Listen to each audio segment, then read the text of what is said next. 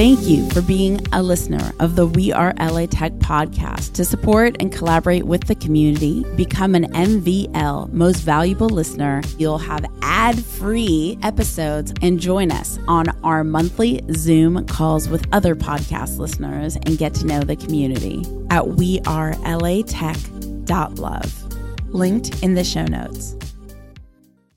Welcome to the weekly We Are LA Tech remix episode. I'm Alex Blumberg, host of the podcast Startup, and you're listening to We Are LA Tech.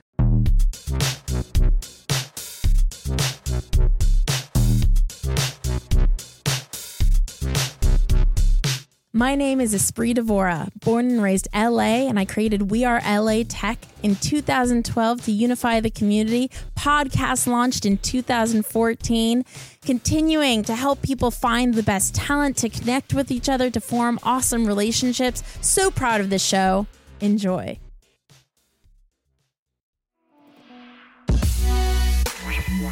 Hi, this is Jon Ferrara, CEO of Nimble creator relationship management systems for individuals and teams looking to scale relationships that help them achieve their dreams.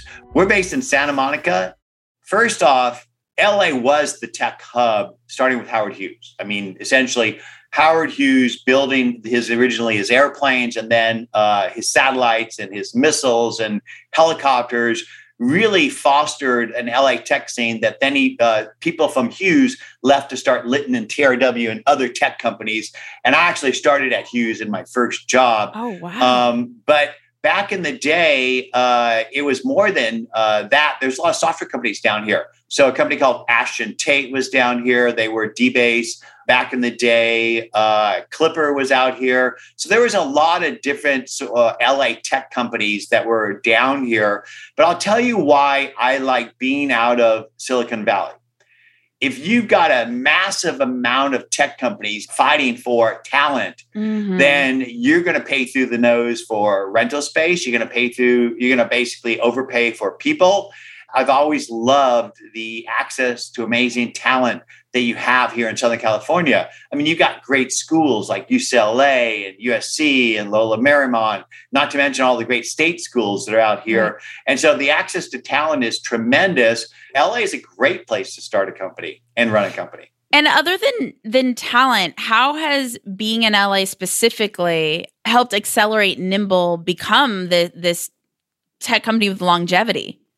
Well, if you think about it, a lot of new movements start in Southern California. I right. Mean, just think about it. We this is really a hop in place for new ideas, and I think it's you're more accepted for for marching to a different drummer in LA than maybe you are in the Bay Area, and so I think that just the acceptance and and the wide open opportunities that uh, that SoCal presents. Plus, I'm a native.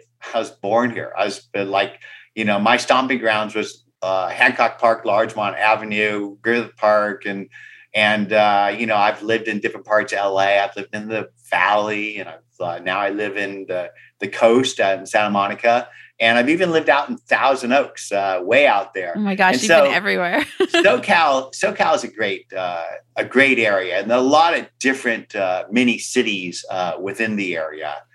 so it's it's it's where I where I'm from and what I know.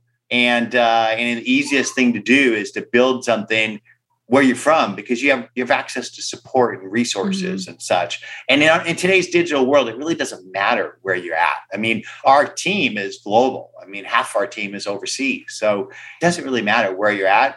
But uh, I mean, I'm looking outside right now. I'm in shorts, and uh, and it's uh, it's a little foggy, but it's uh, you know it's really nice. This is Rachael McCrary, the CEO and co founder of Gather Labs. Gather Labs is a same day concierge diagnostic company based in Beverly Hills. It makes people happy, and we're not selling tests, we're selling connection. And uh, people always. That. connection. That's cool. People typically call me, I don't even know where they get my number or one of my partners, and just start going on and on about the problem. And you know, we're, we just like slow down, like it's okay. Like, you know, what do you need? And we just sort of explain it. And they always say, wow, like I called other labs and like I couldn't talk to anyone knowledgeable on the phone or no one would help me or I couldn't, you know, talk to a person or, get information specific to my thing so it makes it makes them happy.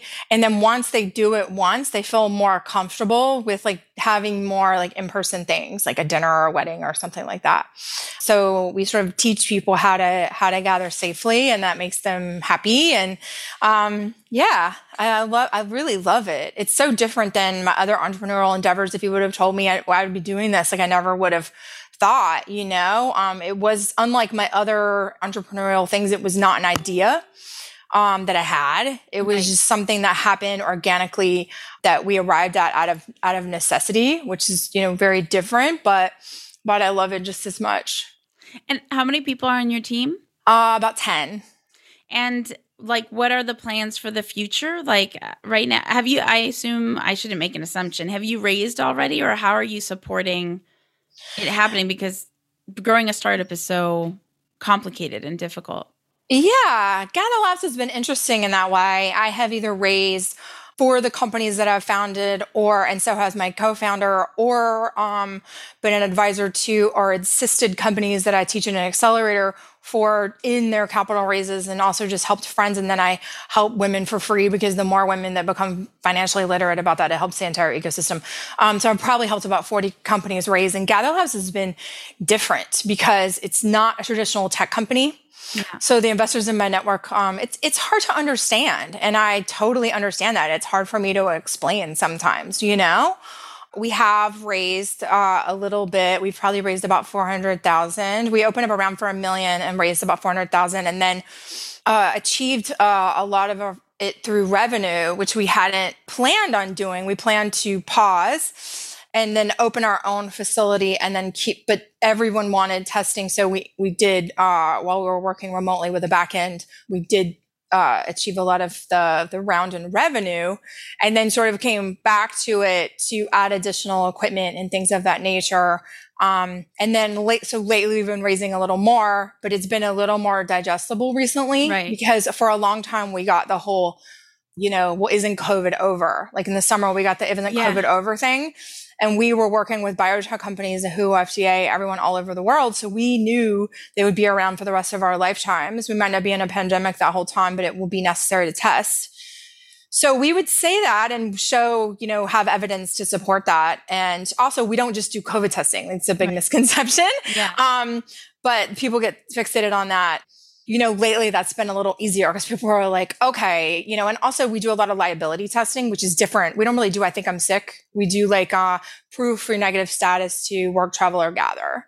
Mm. So that's a little different. So, like larger companies, it's, you know, become standard to test your employees that are in the office together for uh, liability purposes and peace of mind.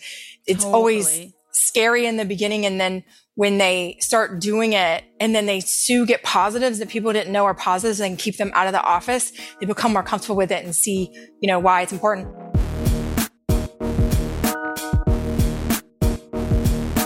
Hi, this is Sabena Suri, co founder and chief strategy officer of BoxFox. We are an e commerce gifting company based in Brentwood. I would say year one was all hands on deck, you know, no real dividing of responsibilities. Like everyone, aka the three of us, were doing everything at all times. And so it was just, you know, get the ball rolling, like everybody, you know, lots of all nighters, lots of like just long hours, nights and weekends. Everything was about kind of like, how can we launch this? And we always joke, we're like, we're all like type A, like kind of like nerdy students, like kind of thing. Like back then, we were like, we were those kids that would like, you know, go in high school, like be at the library at all hours and wake up early to study for something. So we knew we were all wired a certain way, which made year one stressful, but also made it feel like we were all in that kind of mindset and that mode year seven is wildly different. I mean, we have very clear divisions of like roles and responsibilities based on like what, you know, each of us is our roles are defined as. We are, I would say, there's certain decisions that we've said, okay, these are always going to be co founder like trio decisions. And we've been able to kind of like maintain that kind of unilateral like partnership structure in those ways but I think overall, we've been able to also say, like, okay, here's Sabena's real strengths and weaknesses, or here's, you know, her strengths. We're going to allow her to lead that team in this way, and, and Jenny and Chelsea as well. Um, so it feels very different, I would say. And, and, you know, we have a team. So, like, we're not just relying on ourselves to do everything. We can delegate, which is huge. And that's been a lesson. I think for us, what really catapulted our success was we did it in our own way and we were actually really deliberate and like kind of building something slowly. So we've actually we're completely bootstrapped, so we've never taken outside funding and I think part of that is we've just always said like we're going to do this as authentically as we can. And mm-hmm. so, like, mm-hmm. even from the beginning, it was like we've made decisions like we've never outsourced our fulfillment. So, we actually own all of our own fulfillment. And so, we have our own warehouse. We're actually moving into another warehouse. Like, we want to control like the fulfillment because we see that our product and service as one and they're linked you know we have done things that don't scale i should say. Like i always tell people like we we've handwritten our notes from the beginning on every single order. We you know build a box box is very complicated in terms of like inventory and all the different permutations of, of what you can send but we have been like that's really important to our business and we're going to figure out how to scale customization. So just things that kind of i think other businesses would say like that's not going to enable us to like grow at the speed that we want. We've been like that's okay because we know that we're building something kind of for the long haul and something that mm. we feel really like connected to and want to build deliberately. And i think customers like our loyalty is amazing and like our retention is amazing because customers see that and they they know that like we're a brand that they can trust and isn't just kind of like a flash in the pan. Join thousands of people in LA Tech on our We Are LA Tech Facebook group where you can discover events, job opportunities, and even housing. Go to wearelatech.com slash community. We'll take you straight there. That's wearelatech.com slash community. The best business resource I have is my mentor's private Facebook group. I've never found a community that cares more about one another's success. It inspired me to create the same thing for podcasters. If you're a tech company or startup looking to grow your podcast audience, I created getpodcastlisteners.com, a private group specifically to discover how other podcasters have grown their audiences so we could do the same. Check out getpodcastlisteners.com. That's getpodcastlisteners.com. The We Are LA Tech podcast is hosted and produced by me, Espree Devora, with help from Janice Geronimo. Edited by Cory Jennings. Production and voiceover by Adam Carroll. Music from Jay Huffman Live and Epidemic Sound. The We Are LA Tech podcast is a We Are wearetech.fm production. Thank you for being a listener of the We Are LA Tech podcast. To support and collaborate with the community, become an MVL most valuable listener at wearelatech.love. Linked in the show notes.